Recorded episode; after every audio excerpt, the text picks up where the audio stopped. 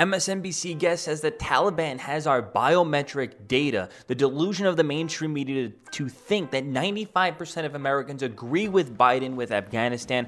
Biden addresses the nation, shifts blame to Trump, and China and Russia prepare to recognize Taliban rule. We're into all this and more in just 1 second. Please drop this video a like, subscribe to post notifications on. Listen to full episodes of the show, The Joey Saladino Show, and all the podcast apps out right now. Go subscribe. Also, YouTube and Facebook have been demonetizing a lot of these videos talking about Afghanistan. So if you can and you support me and you want to help continue to help me do what I do, please become a channel member on YouTube, a channel member on Facebook, and or a channel member also on Patreon.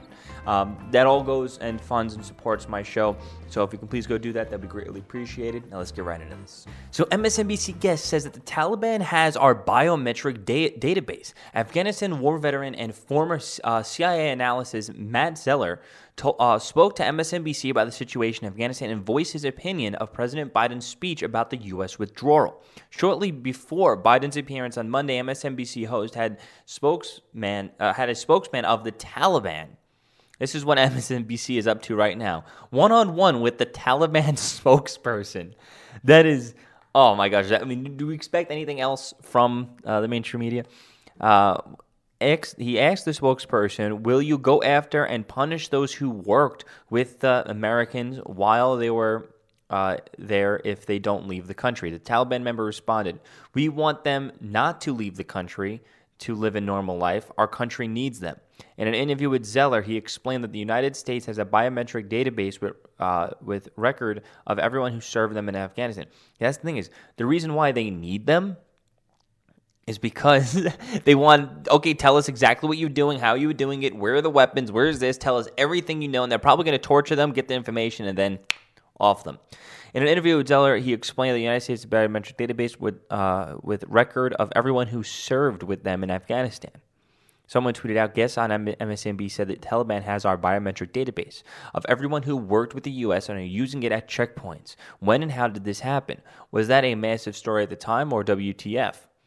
They used AF as a testing ground for biometrics, and this is how it ended up. The biometric program works by scanning everyone's fingerprints and iris. It was introduced to prevent Taliban or their sympathizers from infiltrating the ANDSF and getting close to USG personnel. Zeller mentioned that Taliban is using this database as a hit list at checkpoints since they were able to steal the technology needed to access it. He said the Afghanistan crowd in Kabul airport refused to leave because a checkpoint is set up outside where the Taliban is identifying everyone. If you pop up in that database, you're disappeared. You're never seen of again. Zeller goes on to explain how important he thinks it is that the U.S. helps get everyone out of the country, including Afghans trying to escape the Taliban. He says he will never forgive the United States for this moral injury. So that's the thing. It literally went on MSNBC, the mainstream media, threatening America and saying that they're going to go basically kidnap anybody who worked with Americans, I guess, pretty much for information. That's what was just reported by the mainstream media, MSNBC, live on air. And that's the state of this country that we're dealing with right now under Biden.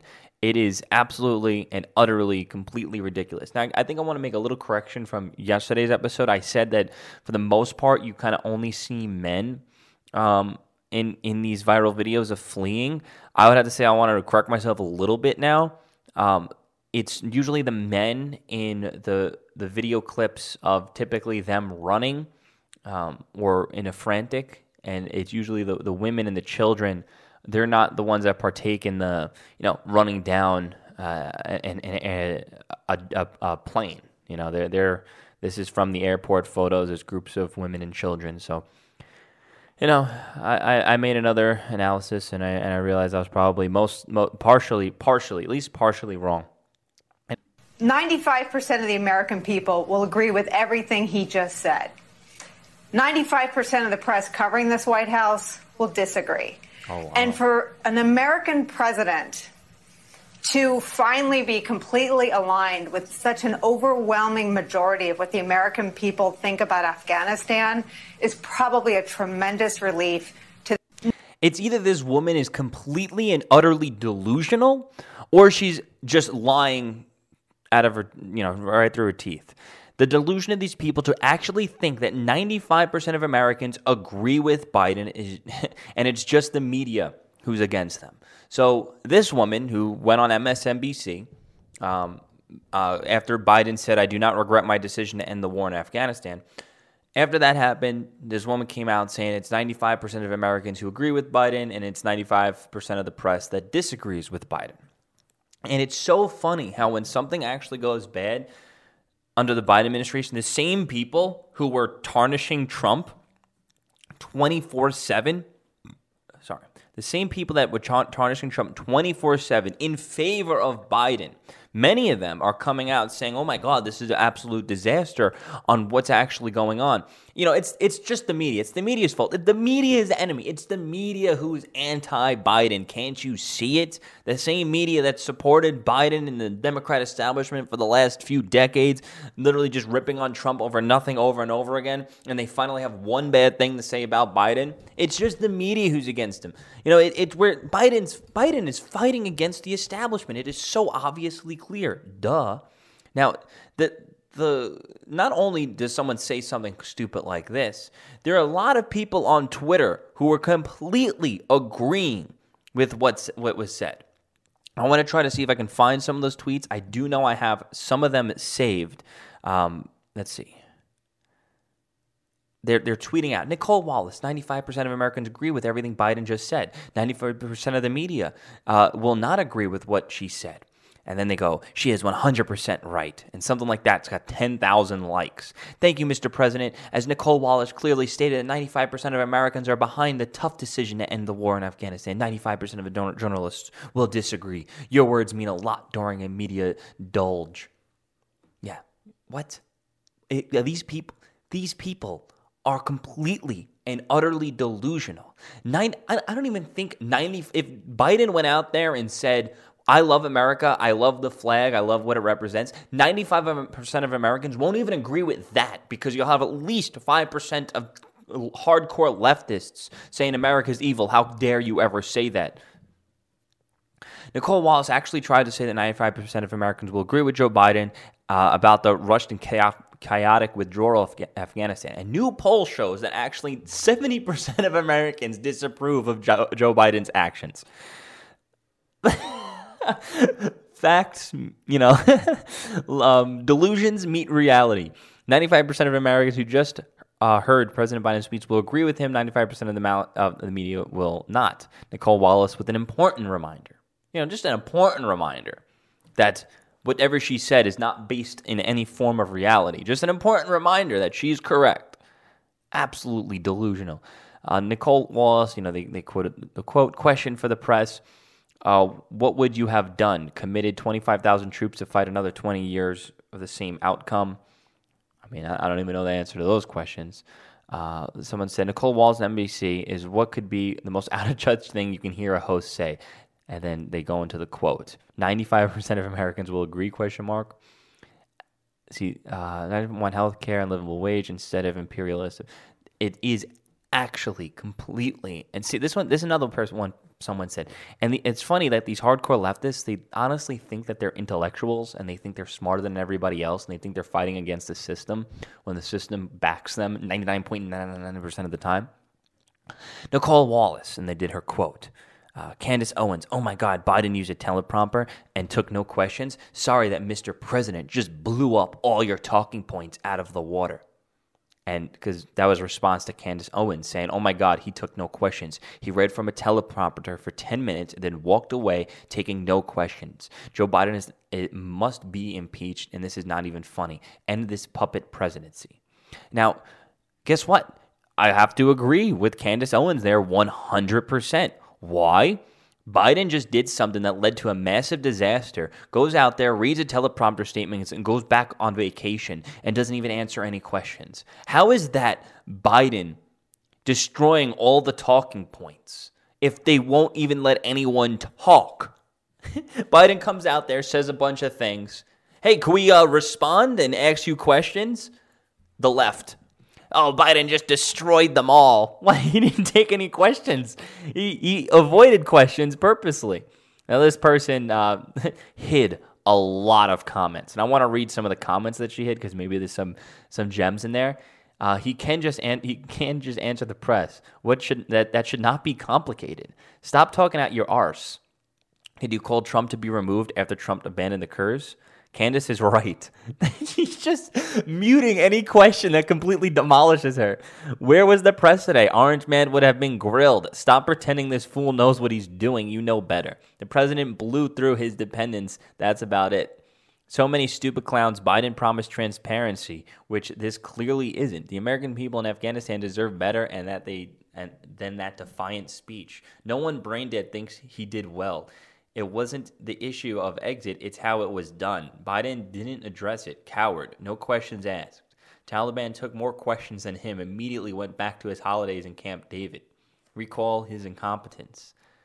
And it's so funny. Like, these leftists that say stupid things, and it's like utterly hilarious that like she's reading herself get utterly destroyed, and instead of jumping, getting red-pilled and jumping on the Trump train, or not even jumping on the Trump train, just, saying, hey, you know what, whatever happened was wrong, she's going to mute it and pretend like nothing ever happened. So Biden addresses the nation and shifts blame to Trump in a half-witted defense. So we're going to break down how Biden was actually completely wrong in blaming Trump. Now let's read. Monday, Joe Biden addressed the nation amid an utter chaos unfolding in Afghanistan following his withdrawal of troops. Joe Biden will address the nation The Biden address, he claimed that the following. Though on Trump's peace agreements, his statement is patently false. Trump is not president. Trump didn't give the orders that Biden gave, and Trump didn't cause the problems that Biden has caused. Now, another thing that I'm hearing from people is that, we should have never been in Afghanistan to begin with. And you know what? You may be correct, but that does not give an excuse for how things were currently handled now. Previous administrations got us into many current situations that are just awful situations that we're dealing with right now. But that doesn't give an excuse to making those situations possibly 1,000 times worse. You kind of got to deal with the hand that you're currently dealt with when you're with whatever administration comes in. If there's massive inflation on the rise when your administration comes in, and you come in and you're just like, well, we're just going to keep printing even more money. That's not a solution to a previous issue and a previous problem. If you're in a war where you shouldn't be in that war, massively pulling out and completely destabilizing the country and innocent people's lives is maybe not the right way to go about it, even though we shouldn't have been there to begin with. Regardless, I'm pretty sure there would have been probably 1,000 different better solutions, but instead you went with that one. And as you can see, disasters have completely ensued. The Taliban, if you're a sports fan, it's like being a sports fan. It's like... let's just say it's 3rd and 1. Let's say it's 4th and 1, and your quarterback gets injured, and you need to make it one more yard, and you win the game because you can get a field goal, whatever the excuse is. And that guy doesn't get it. Hey, quarterback's got to still take responsibility for that. You didn't get it, or whoever was trying to run it in there, whoever made the call. Someone can't just blame the injured guy in the back. It's whoever's fault it is given the orders or on the field. I don't know, but you kind of get what I'm saying.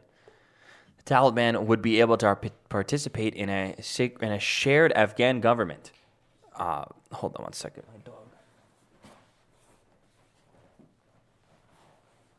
America would withdraw 5,000 troops over the course of 135 days.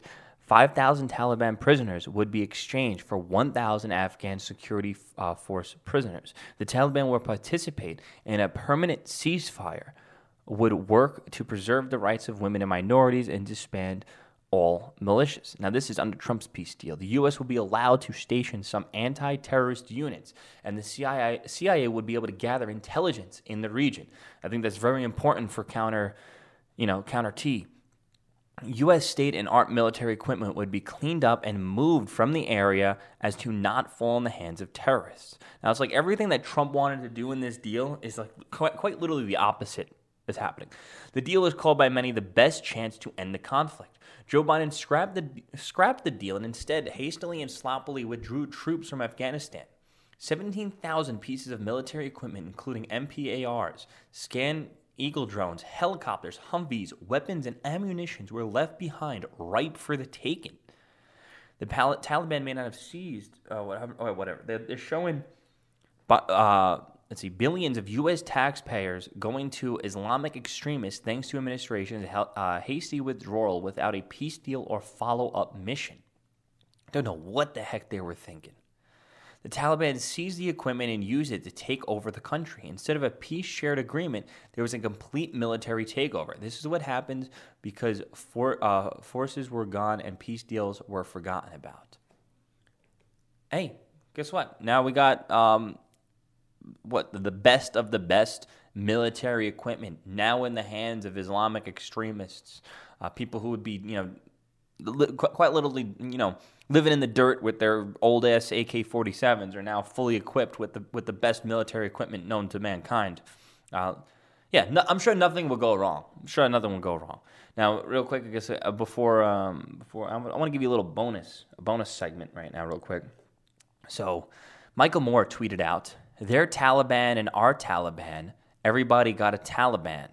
And it's a picture of the real Taliban, and then it's a picture of those four freaking weirdos that quite literally walked into the U.S. Capitol. And he said, they're at their best when they confiscate the halls of power.